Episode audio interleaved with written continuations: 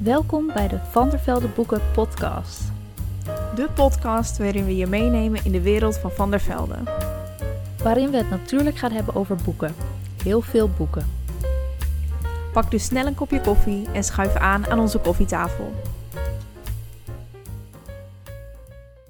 Wat fijn dat je weer luistert naar de Van der Velde Boeken podcast. Ik ben Sanne en dit is de eerste aflevering van seizoen 2. We zijn allemaal super blij dat we nog zo'n mooi seizoen voor je kunnen maken. We zijn natuurlijk in de lockdown met deze podcast begonnen.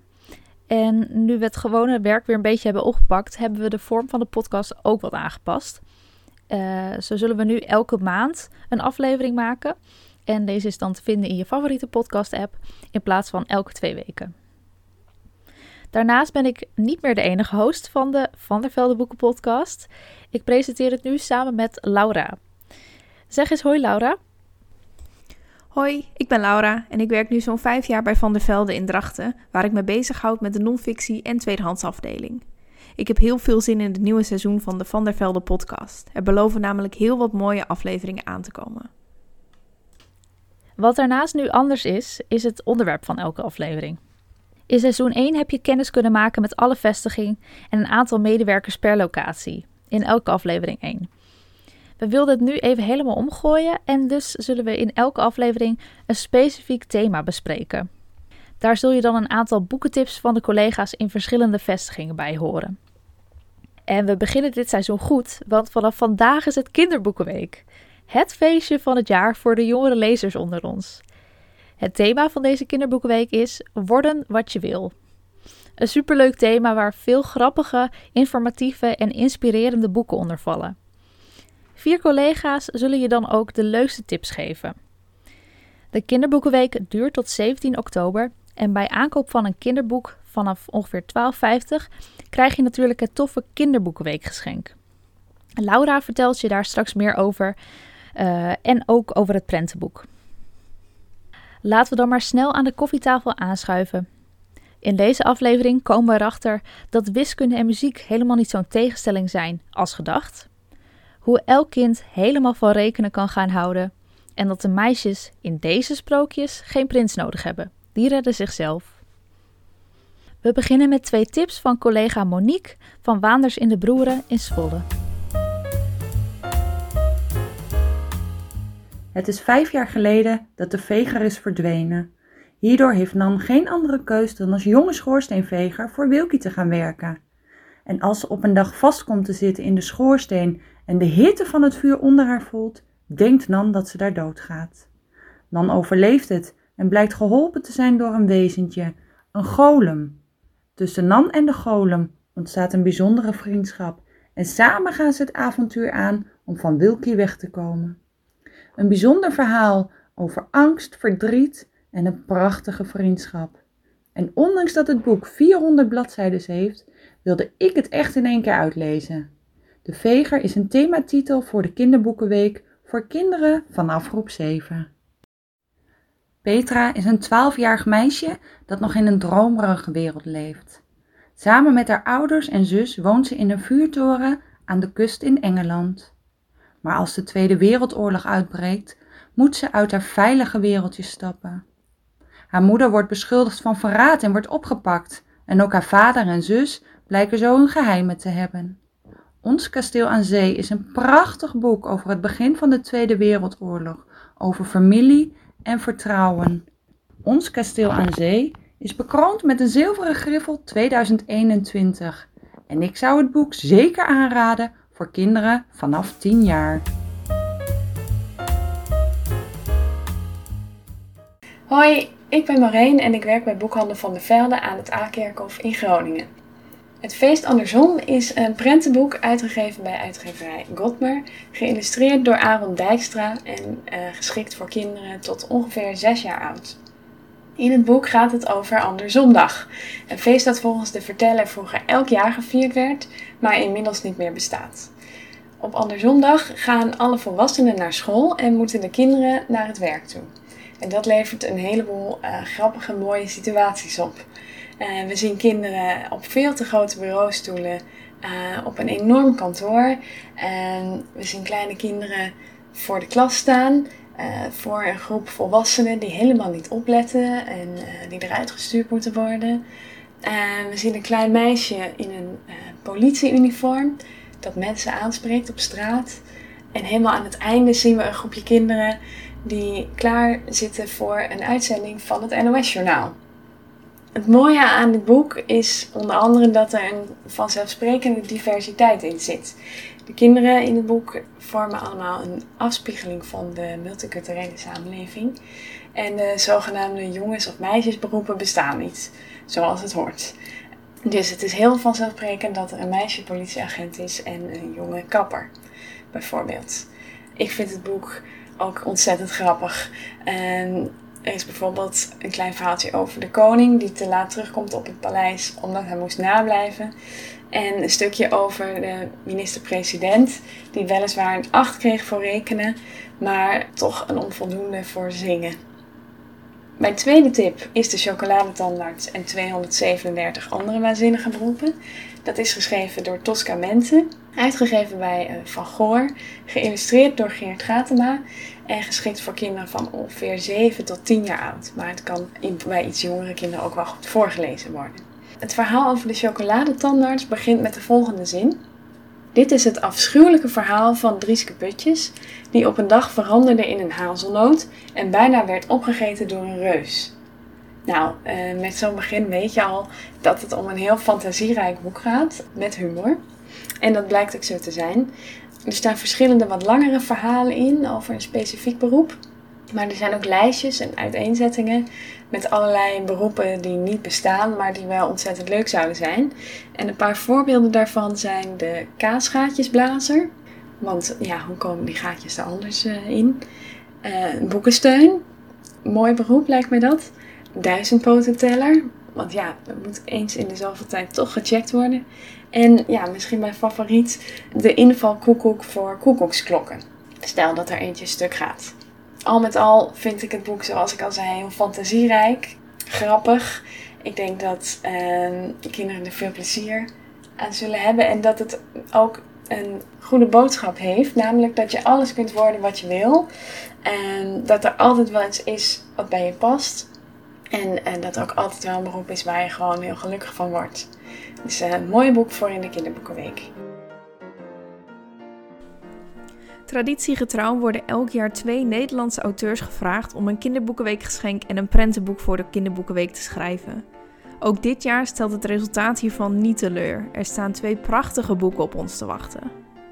Het kinderboekenweekgeschenk is dit jaar geschreven door Bette Westra. Zij heeft heel veel boeken geschreven, waaronder haar recent verschenen boeken Later als ik groot ben en Ik wil een wiegje worden, zei de wilg. Daarnaast schreef ze het boek Uit elkaar, waar ze samen met illustratrice Sylvia Weven verschillende prijzen, waaronder de Gouden Griffel in 2020, mee won. Het kinderboekenweekgeschenk dat ze heeft geschreven heet Teriel en de toverdrank. Het verhaal gaat over Teriel en zij kan iets heel bijzonders. Ze kan namelijk van gedaante veranderen en dus letterlijk worden wat ze wil. Ze kan veranderen in een schaap of in een steen, je kan het zo gek niet bedenken. Om hun dorp te redden moeten Teriel en haar beste vriend Tialfi op zoek naar een geheimzinnige toverdrank. Hiervoor reizen ze langs de Noorse fjorden door de bergen en moeten ze oppassen voor de angstaanjagende minkels.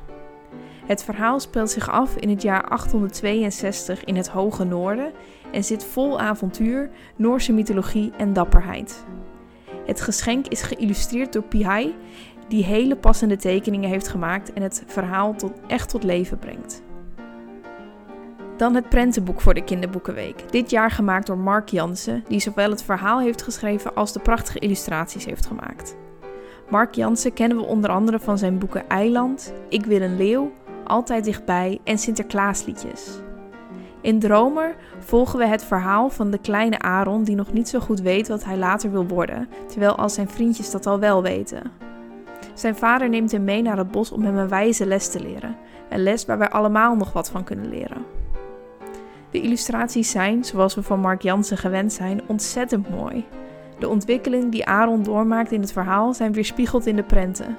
Hoe verder het verhaal gaat, hoe kleurrijker en fantasierijker de prenten worden. De platen zuigen je dan ook helemaal in het verhaal en sluiten naadloos aan bij het prachtige verhaal. Tyriel en de toverdrank krijg je vanaf vandaag cadeau bij de boekhandel bij besteding vanaf 12,50 euro aan kinderboeken. En Dromer is nu te koop voor 7,25 euro. Dus ren nu naar je favoriete Van der Velde winkel en haal deze prachtige boeken gauw op. Dan gaan we nu door met de boekentips van onze boekverkopers. Met eerst nog een derde tip van collega Maureen, het boek Paloma.